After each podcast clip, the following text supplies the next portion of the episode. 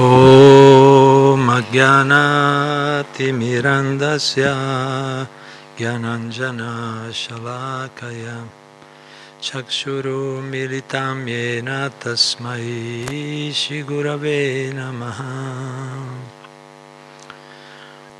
Stasera doveva dare la conferenza, la lezione Ghiridari, Prabhu, Tiziano, Valentinuzzi, ma purtroppo era indisposto e non ha potuto partecipare. Rimanderà più avanti.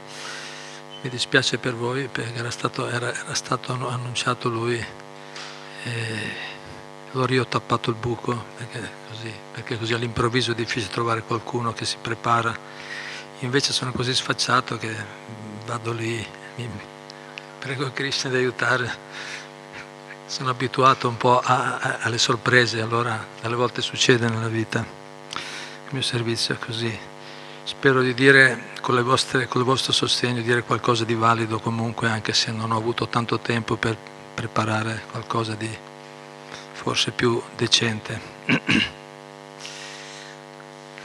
E l'argomento ho pensato di trattare perché l'altro giorno ho detto, beh, appunto qua appena l'ho saputo, e poi c'erano tante cose da fare, ho detto, cosa dico, cosa dico? Anche perché stiamo facendo molte dirette, ogni, ogni due o tre giorni c'è qualche nuovo argomento, trovarne sempre di nuovi è difficile. Però la conoscenza spirituale è vasta, i libri sono grandi, abbiamo tante informazioni. Allora ho detto, beh, apriamo così a caso, apriamo la Bhagavad Gita a caso, la Bhagavad Gita è mistica. L'ho aperto e ho detto, ah, mi è piaciuto molto quello che, quello che ho trovato, allora ve lo propongo. E come titolo potremmo dare il titolo come difendere, proteggere la nostra bhakti, la nostra devozione. Questo è un centro spirituale, qui le persone, qui noi pratichiamo il bhakti yoga, bhakti yoga come proteggere la nostra devozione, diciamo. Che la, la, nelle, nelle, scritture i maestri, eh, Chaitanya Mahaprabhu, che è Krishna stesso, l'ultima incarnazione di Krishna, apparso in questa forma che anche adoriamo qui nel Tempio, quello che vedete in quel dipinto, Cetana Mapu, quello che danza, no? e, e, la, e, lui viene adorato anche nella forma di Gornitai, nelle sue forme che qui abbiamo, che adoriamo nel Tempio. E lui diceva la, la, la devozione come una pianticella, ha fatto l'esempio, una pianticella che se nutrita bene, se, se, come la pianta c'è il sole e l'acqua, ci vuole il sole e l'acqua per far crescere una pianta bene, così se ci sono gli ingredienti giusti, diceva sono il canto e l'ascolto delle glorie di Dio, i nomi di Dio, ascolto vuol dire studiare, ascoltare, ricevere la conoscenza, se, se nutriamo adeguatamente questa, se proteggiamo adeguatamente questa, questa pianticella, e creiamo un recinto intorno, un recinto che è quello a stare attenti a non commettere offese verso nessun essere vivente, avere un comportamento corretto, cioè oltre agli ingredienti anche creare un ambiente favorevole, allora la pianticella crescerà, crescerà inarrestabile e va sempre più in alto, una pianta rampicante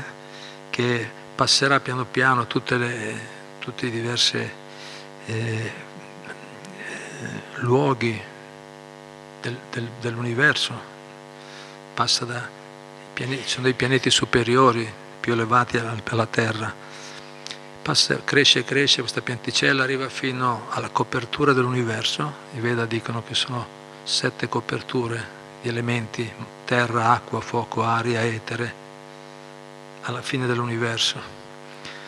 E poi dopo entra nel, nel, nella, nella, nel, mondo spirituale, nella dimensione spirituale questa pianticella, si continua a crescere, alla fine arriverà nel pianeta supremo, il pianeta di Krishna, Krishna Lok. Allora lui diceva che però questa pianticella, appunto, la pianticella della devozione, all'inizio, come tutte le piante, all'inizio sono molto delicate, bisogna stare molto attenti, bisogna proteggerle bene, perché basta poco che vengono... No? Disturbate o possono ammalarsi, indebolirsi e anche morire potrebbero. Certo, la Batti, dice la Batti quando una volta parte, in realtà c'è già la Batti, la Batti, la devozione l'abbiamo già tutti nel cuore, tutti ce l'hanno, anche quelli che non vogliono sentire per niente parlare di queste cose, ce l'hanno anche loro. Solo che, diciamo, in questa fase della loro esistenza non, non hanno nessun interesse, nessuna volontà di rivolgersi verso Dio, verso il Supremo e quindi, e quindi questa pianticella che c'è, questo seme diciamo che c'è dentro di loro non, non fiorisce, non cresce, no? non ci sono le condizioni. Ma una volta che parte poi dopo è inarrestabile, una volta che riparte c'è già, il seme è inarrestabile. L'unica cosa che può restare sono offese che possiamo compiere, comportamenti inadeguati che possono più che, più che fermare o uccidere possono arrestare la crescita, ferma, ma poi quando la persona magari... perché una volta che riceviamo le informazioni o abbiamo anche una piccola esperienza spirituale genuina, quindi un tipo di soddisfazione, di felicità che è superiore a qualsiasi esperienza materiale alla fine, perché le, le, le diciamo, le emozioni che vengono dall'anima sono molto più profonde, molto più intense delle emozioni che vengono dai sensi e dalla mente. All'inizio abbiamo un po' di difficoltà a capire queste cose, però praticando la batti piano piano diventa più chiaro no? quali sono. E, e comunque che, questo non significa che solo dopo avremo delle esperienze, una persona può averle anche all'inizio, pratica la batti fa le cose giuste, diciamo, il metodo giusto, e sentire, può avere delle esperienze genuine, spirituali all'inizio, e, e sono profonde e non possono essere più dimenticate. Quando le hai sono qualcosa, è un bene che non può essere più tolto. Quindi eh, la batti quindi è la nostra natura, diciamo, vera, ontologica, originale, è già presente, ma al momento è ancora un po' bloccato, diciamo così. Quindi quando poi inizia a crescere e, e, comincia sempre nello stesso modo a crescere, grazie al contatto con i devoti. Quando una persona viene in contatto con persone che hanno batti, la batti dice parte solo dalla batti. È, in altre parole, chi non ha batti, chi non ha devozione non può eh, risvegliare un'altra persona spiritualmente. Se non ce l'abbiamo non possiamo, non c'è, non c'è, non c'è per la batti eh, si genera solo dalla batti, quindi chi, chi, ha, quindi tutti quanti, anche se nel, nel profondo abbiamo tutti questa, questo dono, diciamo, questa ricchezza inestimabile, la più grande ricchezza che esista in realtà, l'abbiamo tutti, ma, ma se non veniamo in contatto con chi, con chi l'ha risvegliata, la batti, allora non, non nascerà in noi. Quindi all'inizio parte tutti grazie al contatto con Sadhu Sangha, si chiama, contatto con le persone sante, con persone che hanno, che hanno vera devozione.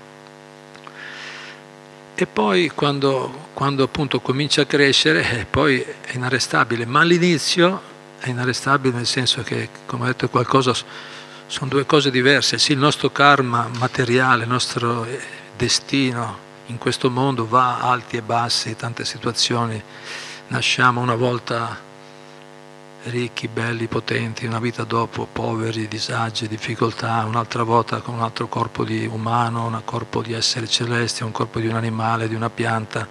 L'anima fa tanti samsara, no? fa tante trasmigra di qua e di là, fa tante esperienze, brahmanda, brahmite, vaga tanti luoghi. Noi le abbiamo provate probabilmente tutte queste situazioni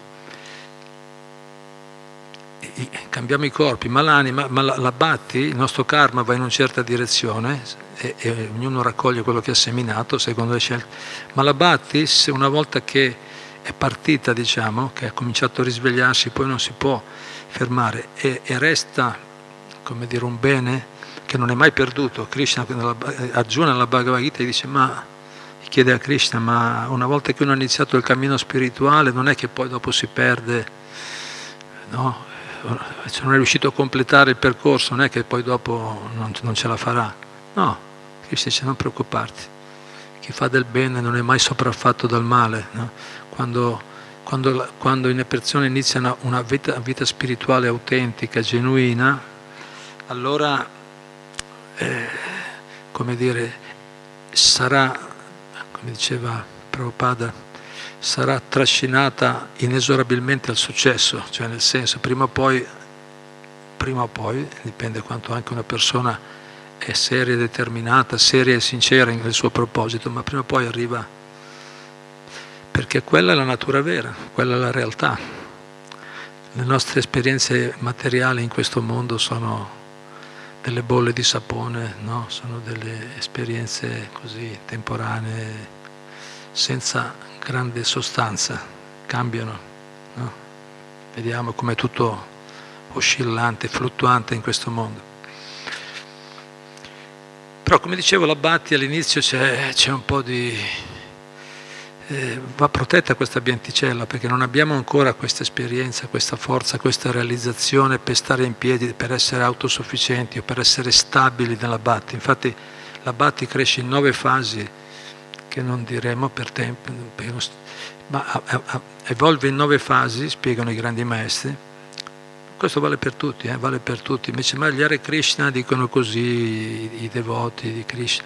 No, vale per tutte le tradizioni, magari usano temi, eh, termini diversi, il sanscrito oppure l'aramaico, quello che volete, qualsiasi lingua, il greco, ma tutti, eh, tutti coloro che iniziano un cammino spirituale autentico devono passare queste nove fasi. Consapevoli o no? Chi è consapevole è fortunato, chi ha più informazioni va meglio, no? Dice almeno so più o meno dove posso essere e che altro mi aspe- cosa mi aspetterà in futuro. La cosa bella di questi testi è che Prabhupada dice noi non portiamo una qualche teoria, non portiamo un dogma religioso, qui c'è una scienza spirituale, una scienza spirituale con delle informazioni precise, chiare, delle tappe ben definite. E,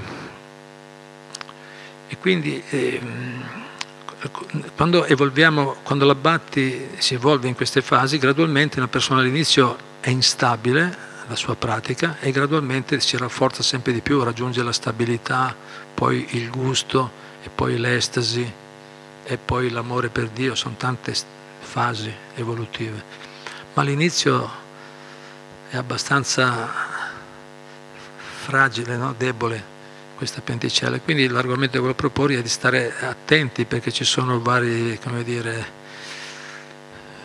varie minacce, minacce, a colui che inizia una, una vita, un, un percorso spirituale autentico. E uno di questi, è interessante, uno di questi problemi un, una, una, un problema sottile che, che molti non lo vedono neanche un problema, ma noi diciamo perché ci siamo così dentro che non lo vediamo neanche, no? come, uno, come uno, che è molto abituato a vivere nell'egoismo pensa che sia normale, no? Faccio, capito? No? Essere egoisti è normale, giusto? Dico, sì, giusto, tu pensi agli affari tuoi, no? Tu con gli altri relazioni prendi quello che devi prendere, ma, capito? Non preoccuparti, non farti tutti questi problemi di coscienza. No? Alcuni pensano che sia normale essere così, giusto? L'avete mai sentiti? Si sentono persone che ragionano così, ma sono malati, cioè nel senso non, st- non stanno nella verità, stanno vivendo una vita non felice e, sta, e, non si stanno neanche preparando un futuro felice, perché finché vivi in questo modo stai tranquillo che Prabhupada qui nella Bhagavad Gita dice che le persone orgogliose sono sempre nei guai. Le persone orgogliose sono sempre nei guai. Eh, ma cosa c'entra? Eh, c'entra? Se andiamo in profondità vediamo che è così. Sempre nei guai. C'è sempre problemi di relazioni, problemi di difficoltà di, di tutti i tipi, perché anche la natura risponde, la natura è fatta bene, c'è la legge del karma è una legge, la legge del karma è una legge, è sottile, no? ci vuole un po' di perspicacia, ci vuole un po' di intelligenza, un po' di comprensione per capirla, ma è molto potente, è sottile, noi riusciamo a capire come effettivamente tutto, tutti i conti tornano perfettamente, ma è molto potente, inarrestabile, nessuno può fermarla.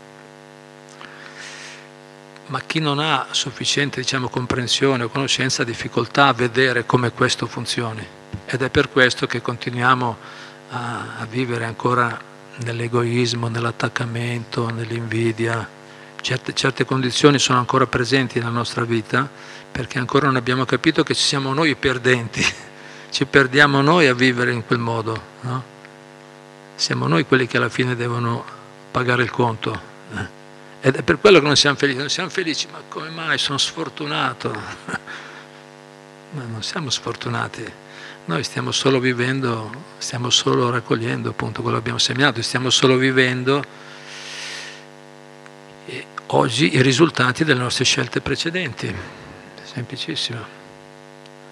Semplicissimo, però anche un po' doloroso da ammettere perché diciamo, tutti questi problemi che ho da dove arrivano? Ce li siamo fatti noi. Non so se è una bella notizia o brutta, ma però prima lo, prima lo, capiamo meglio è, insomma, no? prima, prima realizziamo che quello che stiamo vivendo è, è, un naturale risultato del nostro modo di affrontare la vita, meglio è, perché da quel momento può, può cominciare un vero cambiamento e quando cominciamo a intraprendere la vita con un altro atteggiamento, allora cominciamo invece che si, si, si riassesta la situazione, si riequilibra la nostra vita, cominciamo a vedere come effettivamente, effettivamente è possibile essere soddisfatti, sereni, appagati, in equilibrio anche in questo mondo così difficile. È possibile diventare, diventare fortunati.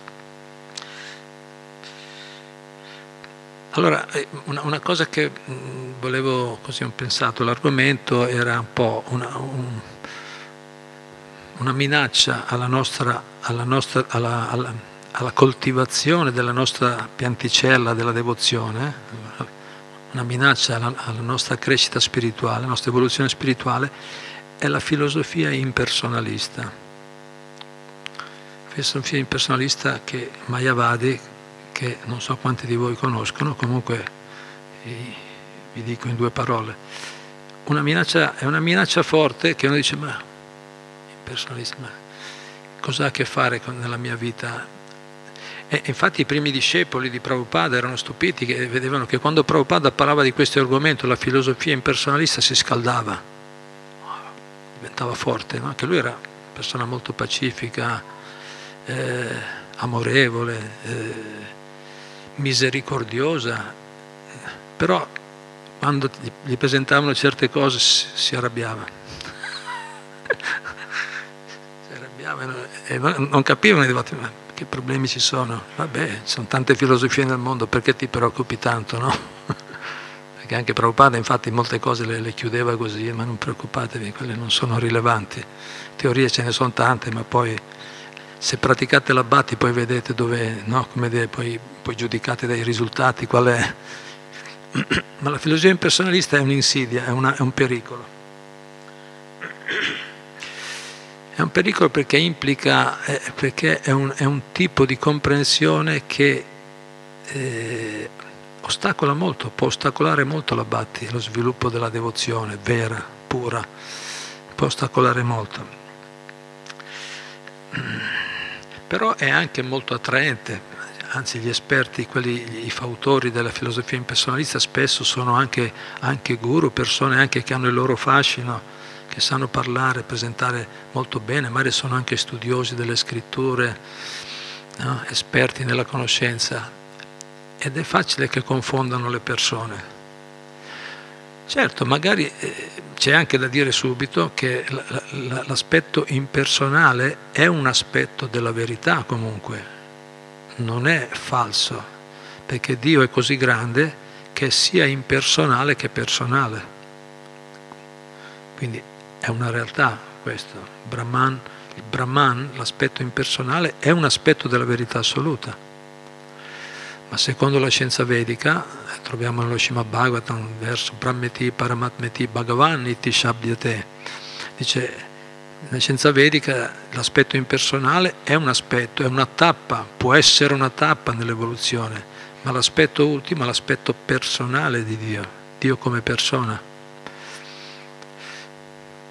E uno dirà, ma sì, ma questo studi concetti filosofici, no? Tutti, eh, perché può essere molto tecnica questa cosa, ma cerco di rendervela più semplice possibile, perché sennò queste filosofie ci, ci, ci hanno scritto libri, sono tante cose.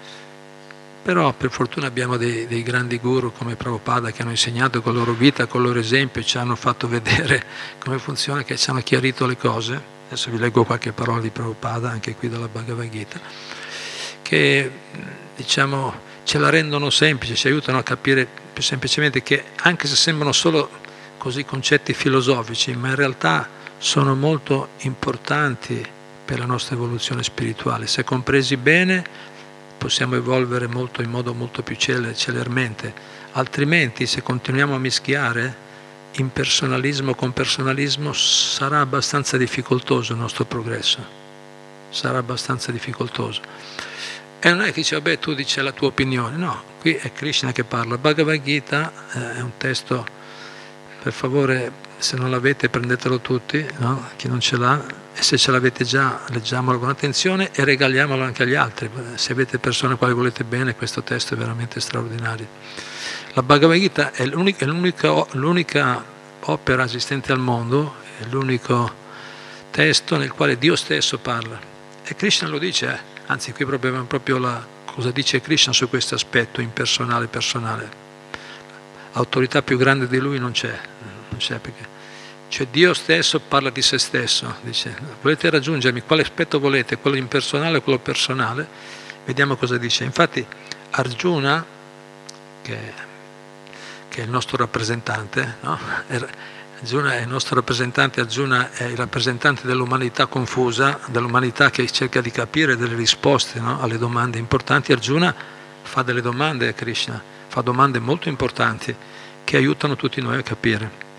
E nel dodicesimo capitolo, intitolato servizio di devozione, il proprio primo verso, Arjuna dice, gli chiede a Krishna, e gli dice, Arjuna chiese, chi è da considerarsi più elevato tra coloro che si impegnano fermamente nel tuo servizio di devozione, tra coloro che si impegnano fermamente nel tuo servizio di devozione e coloro che si votano al Brahman impersonale, non manifestato?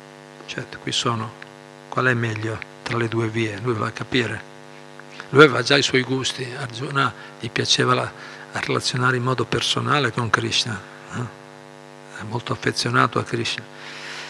Però ha detto, però spiegamelo, come dire, in modo che le idee siano belle chiare e poi chiaramente quando Krishna parla, parla per tutti anche, non solo Arjuna. E Prabhupada nella spiegazione dice, Anzi, vi leggo prima la, la risposta, subito quella di Krishna. Subito la risposta. Dio la persona suprema rispose, coloro che fissano la mente sulla mia forma personale e mi, e mi adorano sempre con, fede, con grande fede trascendentale sono considerati da me i più elevati. E se li considera lui i più elevati, dice, vabbè, no, ognuno di noi ha le le sue opinioni, i suoi gusti, vabbè. ma se lo considera lui, lui è la persona suprema, è colui che dà risultato a tutte le azioni, è lui che dà il... Cioè, in altre parole, quando lui è soddisfatto, il successo è garantito. E quello vuol dire la perfezione della bhakti è soddisfare Krishna, quando Krishna è soddisfatto si rivela. Quindi soddisfare la persona suprema Sansiddhi Aritoshanam dice questo è il segreto anche se vogliamo la pace nella società Prabhupada dice se noi vogliamo pace e armonia nella società qual è il metodo? è molto semplice tutti quanti dobbiamo unirci e cercare di soddisfare Krishna Dio Krishna è lo stesso Dio di tutti se vogliamo pace e prosperità l'unico metodo che funziona davvero ci uniamo per soddisfare Dio. Quello che facciamo dovremmo farlo come un'offerta di servizio per il suo piacere. Altri metodi non funzionano. Incompleti, parziali al massimo, o se no una guerra dopo l'altra, come stiamo vedendo, una pandemia dopo l'altra, un problema dopo l'altro, che non vengono a caso. Se vogliamo soddisfare il Supremo, se, se mettiamo la, la, soddisfazione di Dio al centro, quella è, è la è formula che farà funzionare. Quindi quando lui dice così, dice sono considerati da me i più elevati, bisogna prendere sul serio, se lo dice lui allora vediamo, capiamo. Poi, poi Krishna è così gentile, non è che si dice solo quello, adesso dice aggiunge qualcos'altro e parla anche dell'aspetto impersonale, dice quanto coloro che si votano, sempre Krishna continua, quanto coloro che si votano completamente all'aspetto impersonale della verità assoluta, non manifestato, impercettibile, onnipervadente, inimmaginabile, immutabile, fisso e inamovibile, dominando i sensi, mostrandosi equanimi con tutti, operando per il bene altrui, prima o poi, prima o poi finiscono anch'essi per raggiungermi. Quindi l'aspetto perso- impersonale è un aspetto autentico della verità. Quindi la, qui sta dicendo, se una persona segue la via impersonale, no? però dominando i sensi, mostrandosi equanimi verso tutti operando per il bene altrui, prima o poi anch'essi mi raggiungono. Finiranno, finiscono anch'essi con raggiungermi. Ma non è finita. Una, un'altra Krishna, sentite cosa aggiunge. Tuttavia, chi è attratto dall'aspetto impersonale, cioè non manifestato del Supremo, avanza con, con estrema difficoltà. Klesho di Katarastesham. Adikatrastesham vuol dire con grande difficoltà. Qui Prabhupada dice, traduce come estrema difficoltà. Chi si vota, chi è attratto dall'aspetto impersonale, cioè non, non manifestato del Supremo, avanza con estrema difficoltà, scusate, perché tale disciplina si rivela sempre molto ardua per l'essere incarnato.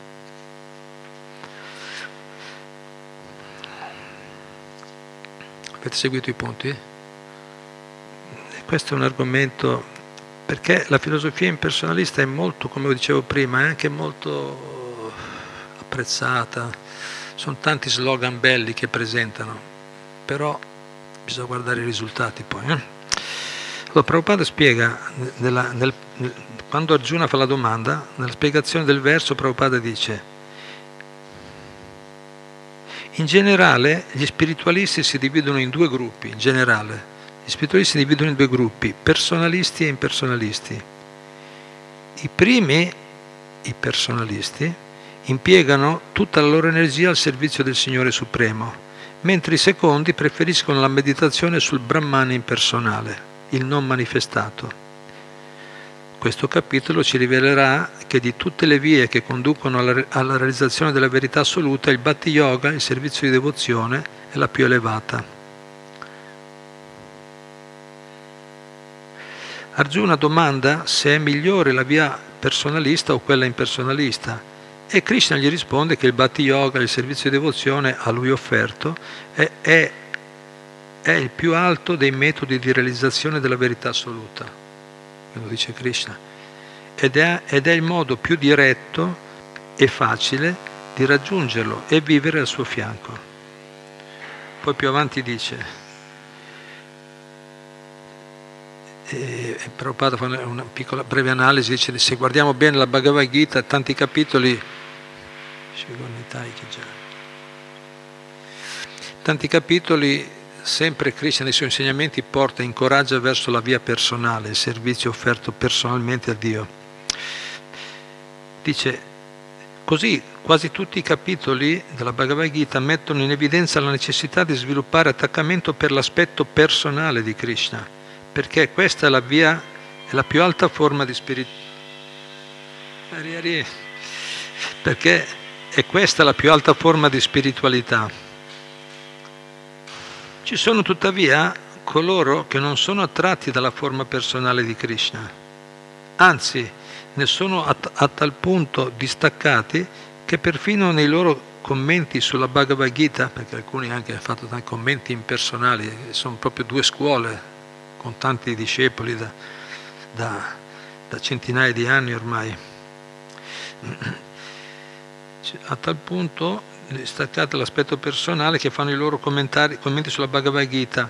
Cercano, cerca, eh, a tal punto che perfino nei loro commenti sulla Bhagavad Gita cercano di allontanare la gente da Krishna, incoraggiandola a consacrarsi al Brahmajoti impersonale. La fusione nel Supremo, in questa luce, no? molti dicono che la, la perfezione de, de, no? la perfezione della, della, pratica spirituale è fondersi nell'assoluto, diventare Dio. Avete mai sentiti? Sì, sono abbastanza. Però qui dice che è un, è un problemino. Vediamo. Preferiscono, dice queste persone, meditare sulla forma impersonale e non manifestata della verità assoluta, situata al di là della portata dei sensi. Ora Arjuna vorrebbe, ora Arjuna vorrebbe sapere quale, quale corrente di spiritualisti è, la, è, più elevata e quale la via più facile. Quindi Krishna vuol, Arjuna vuole sapere quello. Poi Krishna gli risponde, come abbiamo detto prima, Krishna gli dice coloro che fissano la mente sulla mia forma personale e mi adorano sempre con grande fede trascendentale sono considerati da me i più elevati. E Prabhupada spiega, alla domanda di Arjuna, Krishna risponde chiaramente che la perfezione dello yoga, intende, che la perfezione dello yoga si, intende, si intende raggiunta da chi si concentra sulla sua forma personale e lo adora con fede e devozione.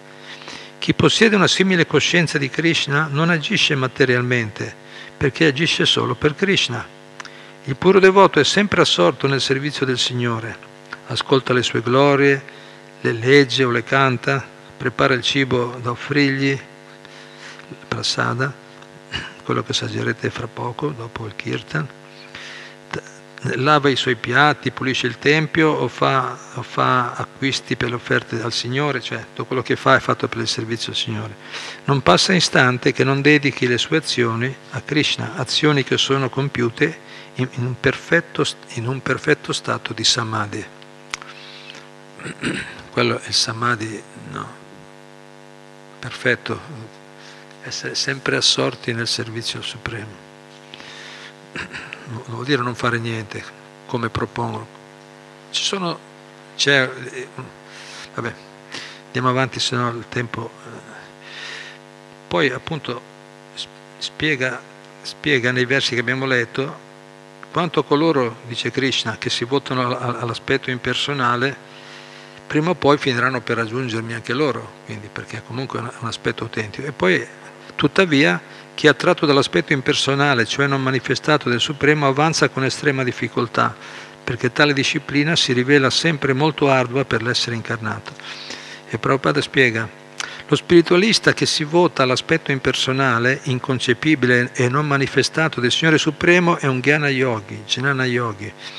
Chi invece, chi invece è Jnana Yogi, Jnana vuol dire Jnana, vuol dire conoscenza, no? una persona molto dedita alla, alla, alla conoscenza spirituale. Chi invece è pienamente assorto nella coscienza di Krishna e serve il Signore con amore e devozione è un Bhakti Yogi. La differenza tra i due si manifesta qui in modo evidente. La via del Jnana Yoga, benché conduca infine allo stesso traguardo, è molto spinosa, mentre quella del Bhakti Yoga, diretto servizio al Signore, è assai più facile e naturale per l'anima incarnata. Poiché l'anima incarnata, poiché l'anima condizionata è incarnata da tempo immemorabile, le è molto difficile capire su, questa, su una base puramente teorica di essere distinta dal corpo materiale. Il Bhatti Yogi adora dunque Krishna nella sua forma arcia, cioè per quello esiste nella Bhatti l'adorazione della divinità nel Tempio, perché noi siamo molto identificati con il corpo e, e adorare qualcosa di impersonale, no? dov'è? No? Qualcosa di indefinito, è difficile. No? È difficile, è, è spinoso. Noi siamo attratti dalle relazioni, cerchiamo, infatti anche molti, molti spiritualisti eh, possono, cadono da quella posizione perché poi cercano la posizione delle, di, della cosiddetta liberazione impersonale, cadono perché cercano ancora delle relazioni. È una cosa profonda, è una, è una, è una chiamata profonda che c'è nel nostro cuore. Ed è molto difficile, quindi poiché siamo molto identificati col corpo, è molto difficile poi lasciare tutto e dedicarsi all'adorazione di un qualcosa di vago, di, di indefinito, di impersonale. Sono tanti esempi belli, ma non c'è tempo, vedo. Vediamo, tanto sicuramente verrà fuori qualcosa di interessante da voi. Poi conclude questa spiegazione dicendo non è, non è difficile per un devoto avvicinare l'essere supremo immediatamente e direttamente, mentre coloro che intraprendono la via dell'impersonalismo incontrano numerosi ostacoli. Per comprendere l'aspetto non manifestato dell'assoluto, gli impersonalisti devono infatti non solo studiare le Upanishad e altri testi vedici e imparare quindi la lingua sanscrita, la lingua sanscrita ci vogliono almeno 12 anni per impararla, ma devono anche percepire ciò che non è percettibile e infine capire e assimilare perfettamente tutto questo studio compito ben arduo per un comune essere umano. Il devoto, invece, assorto nel servizio a Krishna, non ha alcuna difficoltà, non ha alcuna difficoltà a, alcuna difficoltà a realizzare Dio la persona suprema, seguendo le istruzioni di un maestro spirituale autentico e tutto il resto, seguendo le pratiche dell'abbatti. Grazie, grazie a tutti, Hare Krishna.